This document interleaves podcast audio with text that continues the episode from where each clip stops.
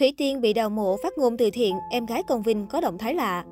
Câu chuyện xoay quanh vấn đề từ thiện vẫn là chủ đề được dư luận lẫn giới truyền thông quan tâm hàng đầu hiện nay, khi lần lượt các nghệ sĩ lần lượt bị CEO Nguyễn Phương Hằng réo tên trên livestream về việc sao kê từ thiện.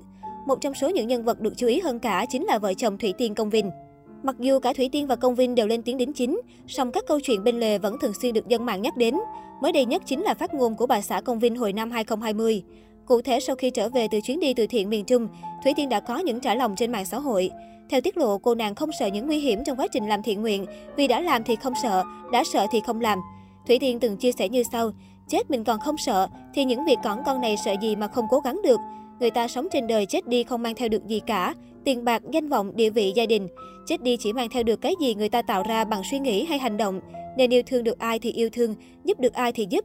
Nếu như vì việc này mà mình không may mất hết, mình cũng vui vẻ chấp nhận, vì mình tin rằng với số lượng người được giúp cũng đáng để mình đánh đổi mà, ai mà không đến lúc già đi và mất hết chứ. Hiện phát ngôn này của Thủy Tiên vẫn đang được dân mạng chia sẻ lại và nhận về nhiều ý kiến trái chiều.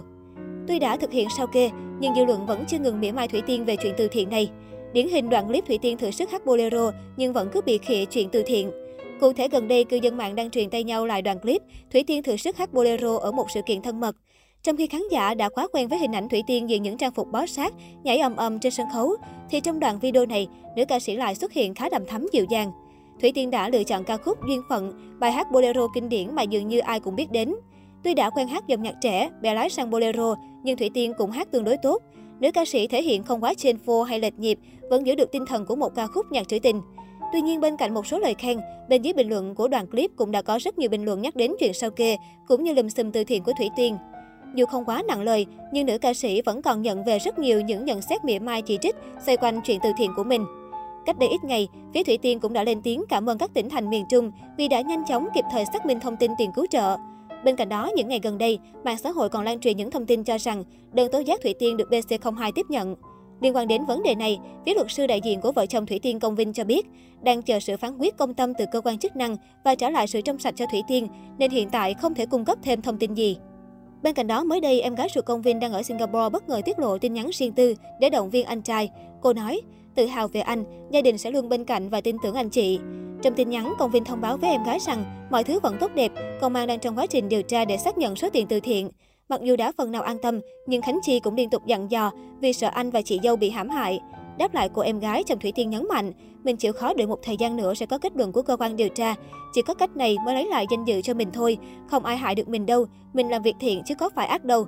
Tuy nhiên, chỉ sau gần 10 phút chia sẻ bài viết này công khai trên Facebook cá nhân, thì Khánh Chi vội vàng xóa đi hoặc chuyển về chế độ riêng tư.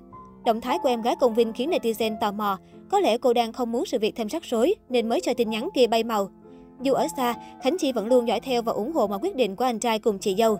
Trước những thông tin tiêu cực bị lan truyền trên mạng xã hội, công ty luật sư Phan Lo, đại diện pháp lý của Thủy Tiên cũng đưa ra phản hồi. Việc tiếp nhận tố cáo và tiến hành hoạt động điều tra là chức năng nhiệm vụ của cơ quan điều tra, trong đó có lực lượng công an, được thực hiện theo nguyên tắc và trình tự do pháp luật quy định. Chúng tôi cũng rất hy vọng và tin tưởng sự vào cuộc của các cơ quan chức năng sẽ giúp cho vụ việc nhanh chóng được sáng tỏ, ngăn chặn kịp thời những thông tin không chính xác đang được lan truyền như hiện nay. Chúng tôi khẳng định sẽ phối hợp tối đa với các cơ quan điều tra, cung cấp đầy đủ các thông tin, tài liệu theo yêu cầu. Tuy nhiên, vì cơ quan điều tra đang làm việc nên chúng tôi xin phép không chia sẻ các thông tin có liên quan. Ngay khi có thể, chúng tôi sẽ cập nhật thông tin và rất sẵn lòng tiếp nhận câu hỏi phỏng vấn.